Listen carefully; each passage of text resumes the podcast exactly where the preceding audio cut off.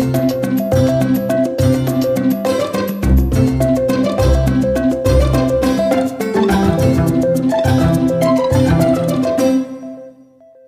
ัสดีครับ ขอต้อนรับเข้าสู่ Goose to Learn Podcast นะครับ เอพิ o d ดนี้จะมาพูดถึงหนังสือเล่มหนึ่ง ที่ชื่อว่า Information Now พอดี หนังสือเล่มนี้มันเป็นกราฟิกนะครับ Guide to Student Research เหมาะสำหรับนักเรียนนักศึกษาเนี่ยที่ต้องการทำ research ก็เป็นการ์ตูนทั้งเล่มนะครับ ก็ผู้เขียนก็พยายามจะทำให้มันเข้าใจง่าย วิธีการเล่าเรื่องเนี่ยค่อนข้างที่จะเป็นลักษณะเป็นการ์ตูนเป็นช่องๆทีนี้หนังสือเล่มนี้ บอกอะไรเราบ้าง ก็อย่างที่บอกไปนะฮะหนังสือเล่มนี้เหมาะสำหรับนักเรียนนักศึกษา หรือว่าผู้ที่สนใจในการทำ research หรือการทำค้นคว้าข้อมูลมันเหมาะกับทุกๆคนที่จะต้องใช้ information นะครับหรือไอ้พวกข้อมูลต่างๆ หรือว่าเหมาะกับคนที่ต้องการทำคอนเทนต์เพื่อจะได้รู้ว่าเวลาเราทำคอนเทนต์เนี่ยนะฮะเรา ควรจะคำนึงถึงการใช้ข้อมูล การค้นหาข้อมูลเนี่ยอย่างไรได้บ้างนะฮะซึ่งก็คิดว่าน่าจะเป็นประโยชน์เลยเอามาแชร์ในเอพิ o d ดนี้ก็เริ่มจากหนังสือเนี่ยเขาเกริ่นให้ฟังว่าเราอยู่ในยุคของ information overload นะ information overload เนี่ยเกิดมาจากอะไรเกิดมาจากว่าเมื่อก่อนเนี่ยนะตั้งแต่ยุคสมัยยุคดึกดำบรรพ์เนี่ยนะเราก็เริ่มมีการจดบันทึกนะครับผ่านตัวผนังถ้ำพอมาในยุคแบบอียิปต์นะฮะก็เริ่มมีการ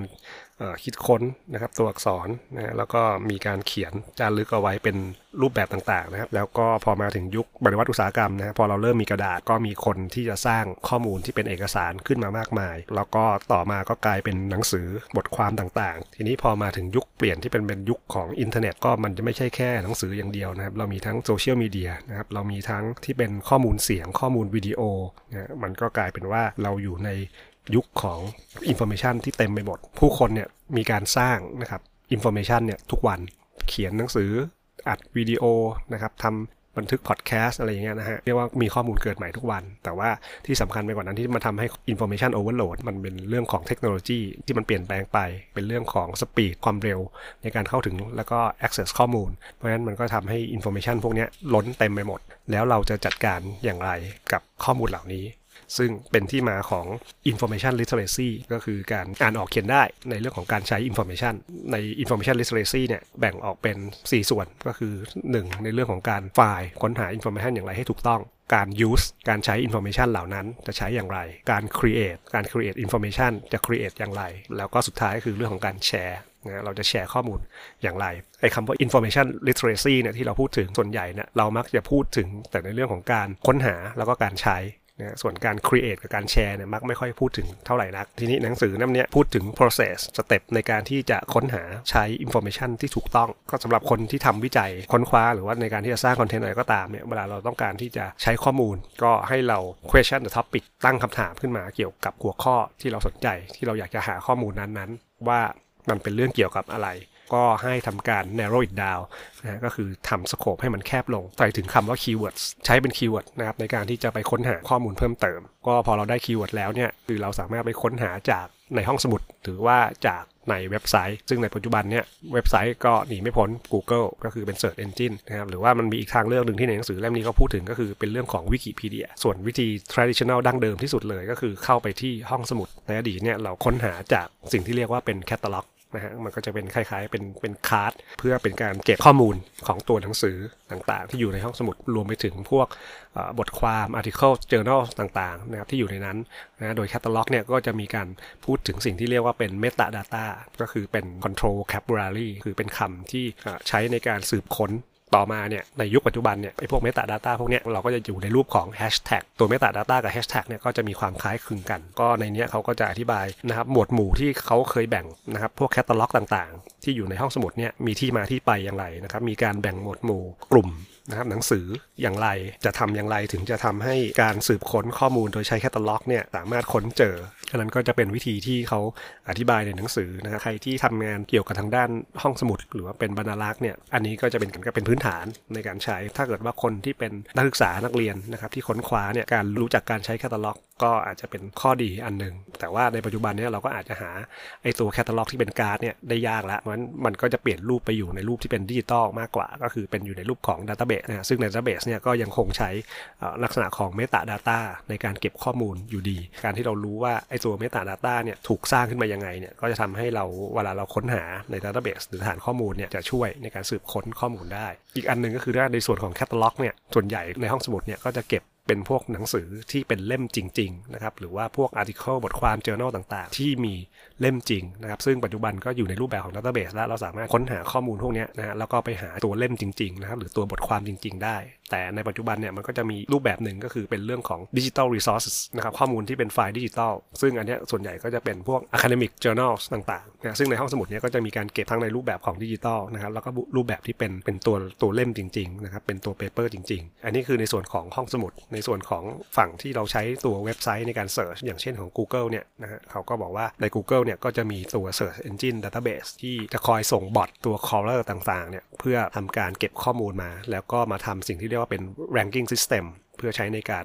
จัดลำดับในการค้นหา แล้วก็เวลาเราเสิร์ชเนี่ยเขาก็แนะนำการที่เราจะเลือกค้นหาในในใน Search Engine เนี่ยก็อาจจะใช้คำค้นต่างๆ เช่นเราต้องการหาคำว่าห้องสมุด เราก็พิมพ์คำว่า Search Item เนี่ยก็คือคำว่าห้องสมุดนะหรือว่าเราอาจจะใช้ search statement มีคำว่า or หรือ and เช่น ห้องสมุด แล้วก็ and วิทยาศาสตร์ การใช้คำเชื่อมนะหรือว่าห้องสมุดหรือ or สังคมมันก็จะเป็นการ ทำให้ scope ของการค้นหาเนี่ยแคบลงนะหรือว่าถ้าเกิดเรารู้ keyword ในการที่เราจะค้นหา เราก็อาจจะใช้ keyword search ตรงนั้นลงไป หรือว่าอาจจะใช้พวกไวคัสต่างๆ เช่นเครื่องหมายคำถามนะครับ เครื่องหมายตกใจนะครับ เครื่องหมายคำพูดก็จะเป็นเทคนิคที่ใช้ในการค้นหา อันนี้ก็จะเป็นส่วนของการ finding and using information ซึ่งหนังสือเนี่ยเขาก็มีอธิบายสิ่งที่มันแตกต่างระหว่างสิ่งที่ search ในเว็บไซต์กับในห้องสมุดเนี่ยมันจะต่างกันตรงที่ว่าในเว็บไซต์เนี่ยนะครับส่วนใหญ่ก็จะเป็นบทความหรือว่าคนเขียนทั่วไป ใช้คำว่าเป็น popular article หรือเป็น popular journals นะครับก็บทความหรือว่าอะไรเงี้ยที่อาจจะไม่ได้มีความน่าเชื่อถือมากนักเท่ากับพวก academic journal ซึ่ง ว่าจะได้มาเป็น academic journal เนี่ยมันต้องผ่านกระบวนการต่างๆทำให้มันมีความถูกต้องนะครับความน่าเชื่อถือมากกว่า เพราะฉะนั้นการที่เราเสิร์ชจากใน ตัวเว็บไซต์เนี่ยทำให้เข้าถึงได้แค่บางบทความ หรือว่าบางบทความเข้าได้ถึงแค่บทคัดย่อนะครับหรือ abstract เท่านั้น การ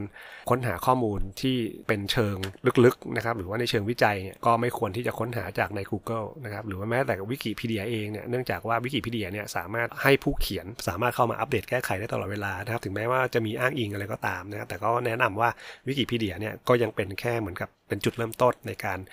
ใช้เป็น ข้อมูลตั้งต้นในการทำวิจัยนะครับ แต่ว่าไม่ควรที่จะใช้ในการ reference หรืออ้างอิง เพื่อใช้ในการทำวิจัยจริงๆเขาแนะนำว่าให้ใช้พวกเป็น academic journals มากกว่า พวกนี้มันจะผ่านกระบวนการที่เรียกว่าเป็น peer review นะครับหรือมีการวิพากษ์วิจารณ์กันมีการตรวจสอบตรวจทานกันนะโดยผู้เชี่ยวชาญต่างๆ แล้วก็มีการอ้างอิงก็คือ citation อย่างมีระบบ เพราะฉะนั้นความเชื่อถือของข้อมูลตรงนี้นะครับก็มีความน่าเชื่อถือกว่าข้อมูลที่ได้จากการเสิร์ช ทำการเสิร์ชจาก Search Engine จากนั้นเนี่ยก็จะมีในเรื่องการบอกให้เรารู้ว่าข้อมูลที่เราได้มาเนี่ยเวลาเราได้ข้อมูลมาเนี่ยโดยเฉพาะจากจากในเว็บไซต์เนี่ยเราก็ควรจะมีการ evaluate ว่าไอ้ซอสข้อมูลที่เราได้มาเนี่ยแหล่งข้อมูลที่เราได้มาเนี่ยมีที่มาที่น่าเชื่อถือไหมแหล่งข้อมูลเป็นใคร ผู้เขียนเป็นใครนะครับมีอาชีพอะไรนะมีความน่าเชื่อถือของตัวผู้เขียนเนี่ยมากน้อยแค่ไหน แล้วก็เรื่องของ credential and expertise ก็คือความน่าเชื่อถือ แล้วก็ประสบการณ์ หรือว่าความชำนาญของผู้เขียนคนนั้น ว่ามีความชำนาญมากน้อยแค่ไหน ข้อมูลอันนั้นเนี่ยเป็น information ที่ดีหรือเปล่านะแล้วก็มี impact มีผลกระทบในระดับไหนนะครับมีการการันตีไหมนะมีความถูกต้องแม่นยำนะครับ accurate and reliable นะครับ มีความน่าเชื่อถือแค่ไหน แล้วก็ที่สำคัญก็คือเรื่องของ citation แล้วก็ reference คือการอ้างอิง ถึงแหล่งที่มาที่น่าเชื่อถือมากน้อยแค่ไหนนะ อันนี้ก็จะเป็นส่วนของการ evaluate ไอ้ตัวแหล่งข้อมูลที่เราใช้ในการค้นหา แล้วก็สุดท้ายเนี่ยหนังสือก็จะพูดถึงเรื่องของ ethical นะครับก็คือจริยธรรมในการใช้ข้อมูล ก็เขาก็พูดถึงเรื่องของ plagiarism ก็คือการ copy หรือลอกเลียนข้อมูล ก็อันนี้ก็เป็นข้อสำคัญเหมือนกันว่าทำยังไงเราถึงจะไม่ละเมิดหรือว่าไป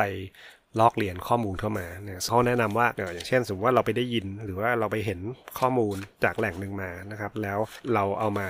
โค้ดคำพูด หรือว่าเอาประโยคเอาข้อความพูดถึงอยู่ในบทความนั้นๆเนี่ยเอามาใช้งานนะครับแล้วก็ใส่เครื่องหมาย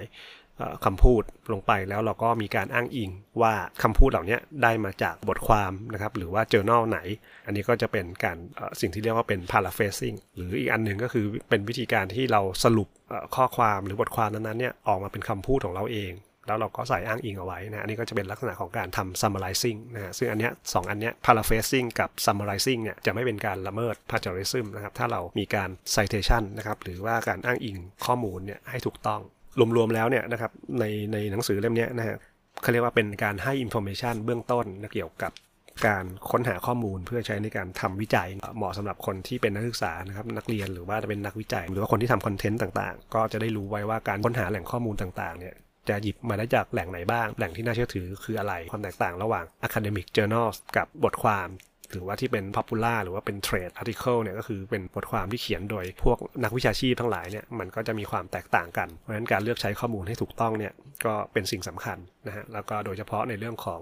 การ evaluate ตัวแหล่งที่มาที่ไปของข้อมูล ก็รวมถึงจริยธรรมในการใช้ข้อมูลเหล่านั้น อันนี้ก็จะเป็นสิ่งที่ได้จากหนังสือเล่มนี้ จริง ๆ มันก็ในรายละเอียดเนี่ยในแต่ละบทเนี่ยนะครับสิ่งที่ผมชอบจากหนังสือเล่มนี้อันหนึ่งก็คือพอจบแต่ละบทเนี่ยมันจะมี critical thinking exercise ซึ่งถือว่าเป็น exercise ที่ค่อนข้างดีนะครับอย่างเช่น เวลาเราดูในส่วนของของเรื่องของการค้นหาข้อมูลเนี่ยนะครับเขาก็เหมือนกับว่ามี critical thinking ให้ exercise ให้เราไปฝึกนะครับในการที่ว่าคุณลองค้นหาใน keyword นะครับใน research ที่คุณสนใจดูนะฮะแล้วก็คุณดูว่าคุณจะมีวิธีการแยกแยะบทความหรือข้อความนั้นๆเนี่ยอย่างไรนะฮะเนี่ยก็ก็เป็นเหมือนกับการบ้านให้ทำไอตัว critical thinking exercise เนี่ยเป็นอะไรที่ค่อนข้างดีเหมือนกันนะครับ ถ้าได้นำเอาไปใช้จริงนะครับมันก็จะช่วยให้เรา